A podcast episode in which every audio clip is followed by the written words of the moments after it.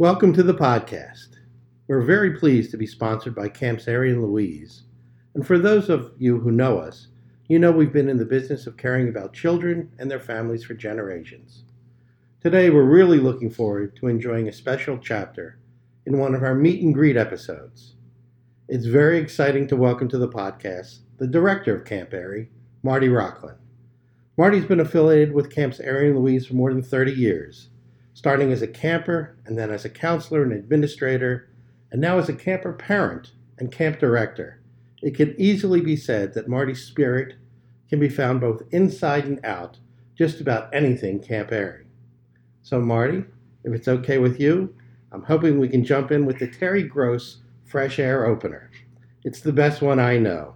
So, as she recommends, let's start with Tell me about yourself.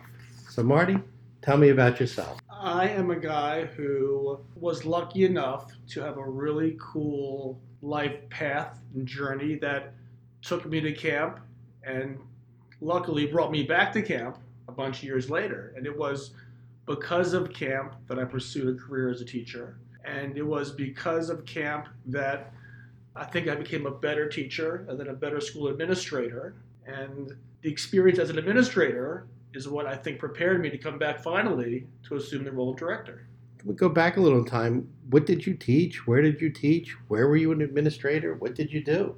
I started as a GT resource teacher. So I was seeing groups of kids being pulled out of classes for extension units or projects. They were doing what was called type 3 projects back in the day, independent research, some higher level math classes.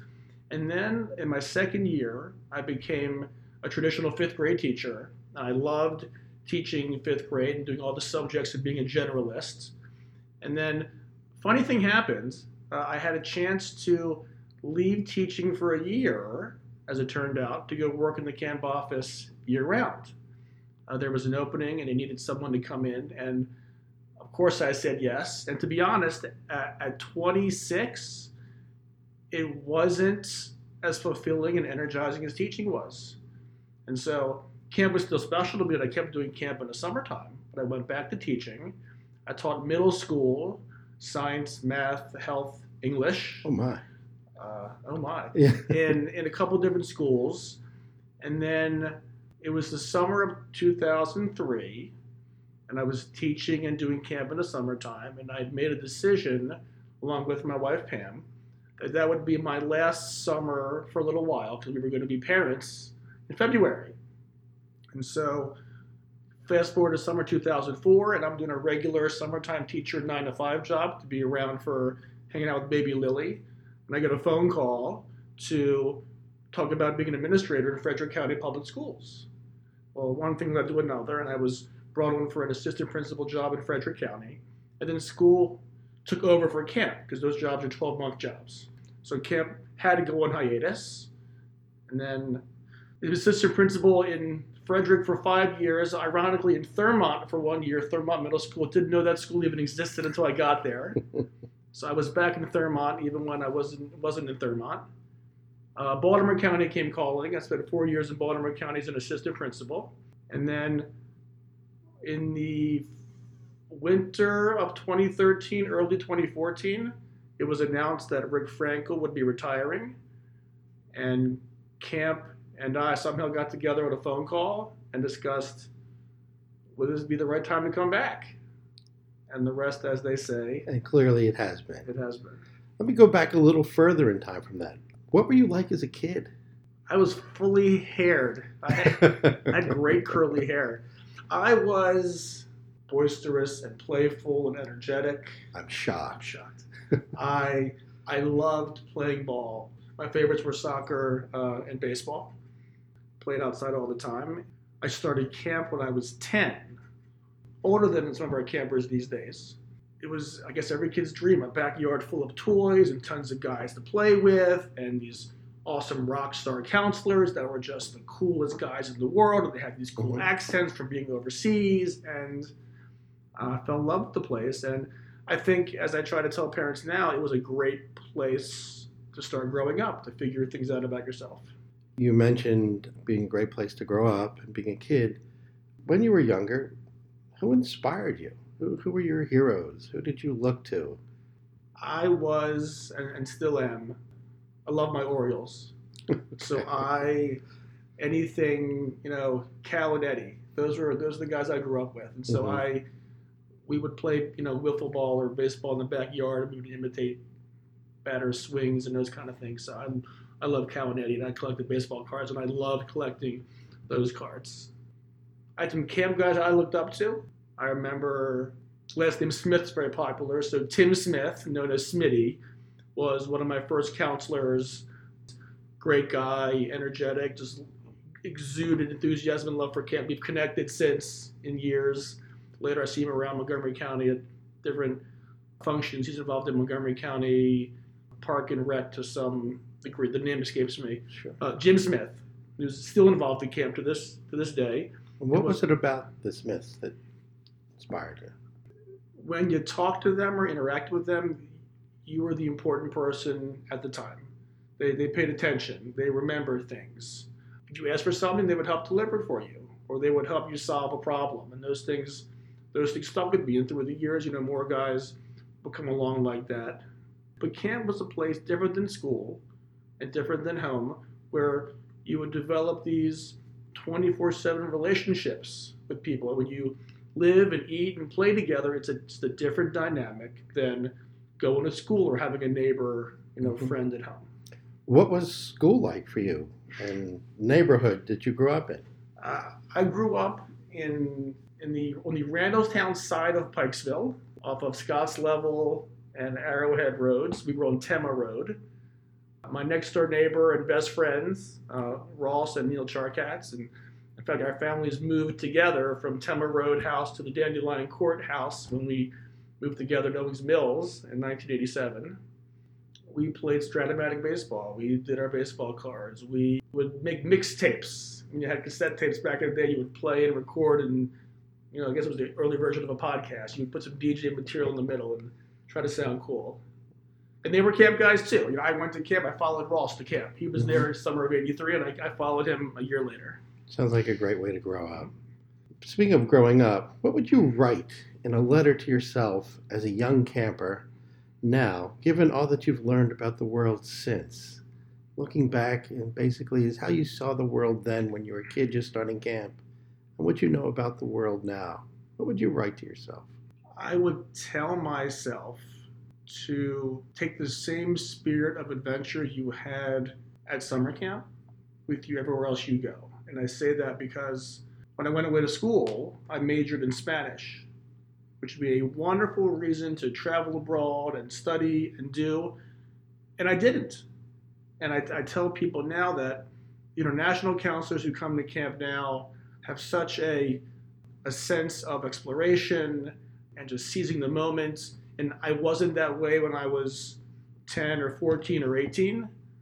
But if I could go back and change one thing about myself and give myself that advice, I would say, you, you've met these staff members from around the world, and they've said, come crash on my couch. And then I studied Spanish. Why didn't I go? So you would tell yourself to go. Yeah. Do you still use your Spanish?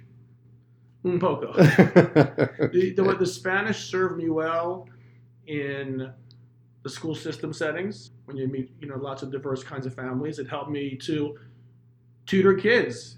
And I was hanging out in the classroom one day in Spanish lessons. It helped me with Lily at home with Spanish. It sometimes comes up uh, with staff we hire at camp. Not not as often, but it, it, it comes up. Camp Airy is very proud of its attention to its Judaic heritage and traditions. It can also be said that the definition of what it means to be a Jewish child today has evolved quite considerably in the past generation or so. With being Judaic informed, how do Judaic values and traditions play a role in your programming, and how do these same commitments display themselves when you think about camp year round? it's ambiguous at first to think about being what we're now labeled as we're an independent camp. So we're not affiliated with a movement.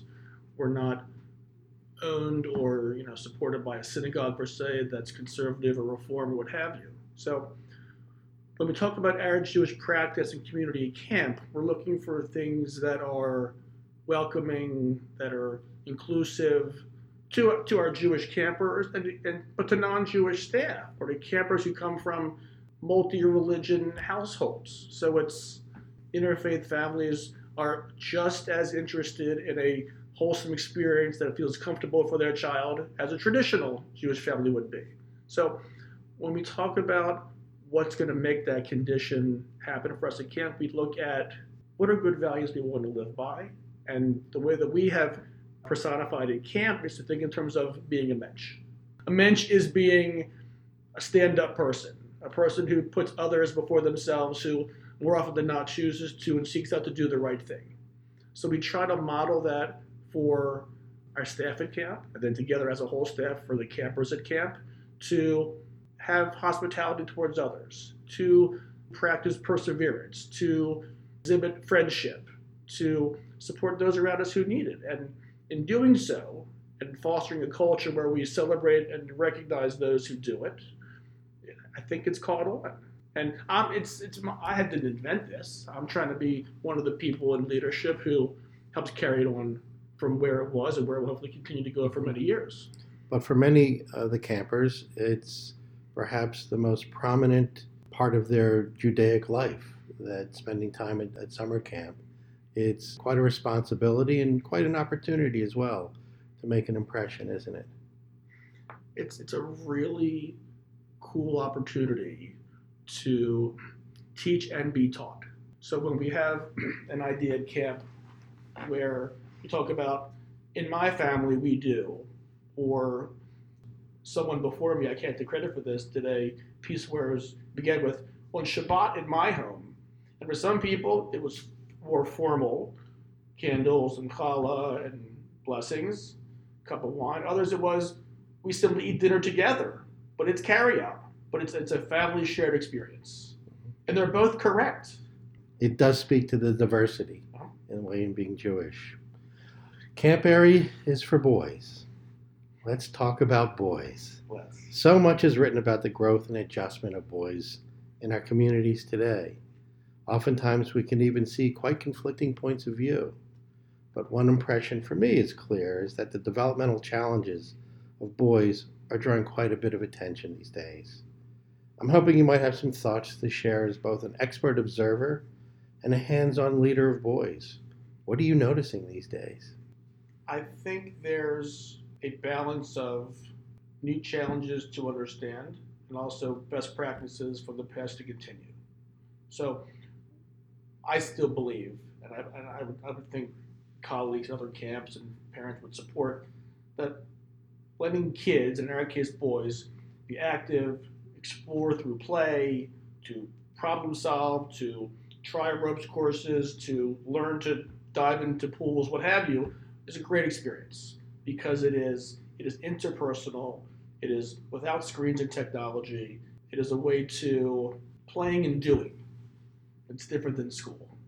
I also know that we know more about kids than we used to. We know kids who we used to think might be quirky have learning styles and it's our responsibility to teach and play and care for them in ways that they, they can their antennas are tuned are attuned to receive. So are we doing what we can do to understand all the kids we're about to serve? Are we are we training our staff the right way? Are we doing the right work in the off season to be as good as we can be? Understand a really a diverse a diverse crop of kids coming in. Camp used to be very heavy in sports and very heavy outdoors and we happened to do a show a couple times this summer, and we did some music. Well, I think Camp Now really does offer high quality programming in a lot of areas. I think sometimes I've heard that referred to as an island of competence. I'm pretty confident and it sounds like you do believe that every child has their own island of competence. It's something that they do well. It would seem that one of your goals at camp is to help any particular camper find his. Can you share some impressions about perhaps some of the more individual islands of competence you've seen develop at camp and perhaps beyond? I think one special thing that camp can provide, if a camper wants it, is you don't have to do the thing you already do at home, more of it at camp. You're allowed to be someone who's involved in athletics and sports at home, and at camp you'd rather play your instrument or go down to culinary or work in, in survival skills, or or vice versa. You can be the lead in the show at camp, or at home you wouldn't dare think of doing it at the theater at school, because at camp, differently than at home, you have, I think, a supportive network to take a safe risk, to dabble, to swing and miss, and it's okay. You'll be supported and not teased for it. You shared with me stories about former campers who basically just from being around the camp, having responsibility, caring about others, themselves have become teachers, have become physicians, have been inspired by that experience. It seems that just the caring of others can lead to so many different paths. You talk about the counselors and the younger campers. Campers often looked up to the counselors. You did yourself. There's something intuitive that seems to take over. Counselor has to look after someone younger than themselves. You ever notice that kind of that magic that happens when you say, "Well, can they do this?" and all of a sudden they're thrown into this experience and they just know how to take care of kids and the kids look up to them. I say to parents a lot when they're nervous about sending their child away to camp at the beginning of what is hopefully going to be a long camp career. I say, I say to them in all the good ways, they're going to figure it out and they're going to rise to the occasion and they're resilient. Whether it's about he won't know where his clothes are, or he can't make it better, he can't get shampoo out of his hair, or whatever it may be, I say with confidence, in spite of us as parents, the children are going to succeed and they're going to pick up each other along the way. So I think just being alone and on your own, everybody digs a little deeper, was that a set of skills. I think when the counselors are thrust into a position, I think part of it is camp training, part of it is the household they grew up in at home, the experiences they've had, because we've got great families involved in camp. They rise to the occasion too, and they they fill the void of brother, cousin, teacher, parent, friend, uncle, whatever it is. They, they remove obstacles so that fun and safety and comfort and community can be enjoyed by all. They find those new parts of themselves where they feel safe. Not every camper, though, is, is the same. What kinds of accommodations have you been called on to make sometimes for a camper, be it whatever their dietary needs might be, or need for rest period, or some accommodation anywhere else? We've been real strategic as a two camp organization to invite parents to partner with us in getting to know their child. All information is good information, and we read all of it, whether it's whether it's directors, camper support, division head, as appropriate, unit leaders and other staff, medical staff, food service staff. We want to know how to best take care of your kids. We can't do things we don't know about.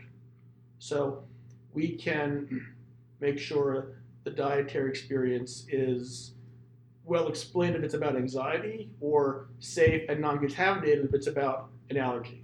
We can assure them this is where you can get your medicine. If you're confused about what's the process, and we can walk through that with kids. We, we, we learn to recognize when a child is overstimulated or frustrated or just at at his temporary wits end about something, how to encourage to take a walk, let's get a cold drink, let's have a seat, let's figure out what this is, because I'm here to help you. And the depth of the roster of really talented staff we have, from counselors to unit leaders to division heads to camper care to assistant directors to directors and on. There are so many people willing to pitch in and help. So it's not a one size fits all. We'll meet you where you are and we'll figure out what we need to do to get you from here to there so you grow during the experience. I, I can remember a unique situation where a camper was having a real tough day and the rest of the bunk was going out to get on buses for a trip and he wasn't coming off the top bunk. He was he was annoyed enough to stay where he was. The counselor tried, unit leader tried, I tried, camper support tried a doctor said, Oh, I know him. Took a walk down Village Row, took his head in the bunk, heard a couple of inaudible conversations back and forth. Out they come together. We couldn't crack that code at that time, but I'm pretty sure someone on staff will always be able to. So if we we're willing to problem solve together, to view the whole camp population as a shared responsibility, then we're gonna we're gonna succeed more often than we don't. So it is all hands on deck. Everybody's in, rowing the same direction, the same goal in mind of trying to get every camper enjoy as good an experience as possible. This seems like a good time to take a break. So why don't we take a break right now for a second? We'll be right back.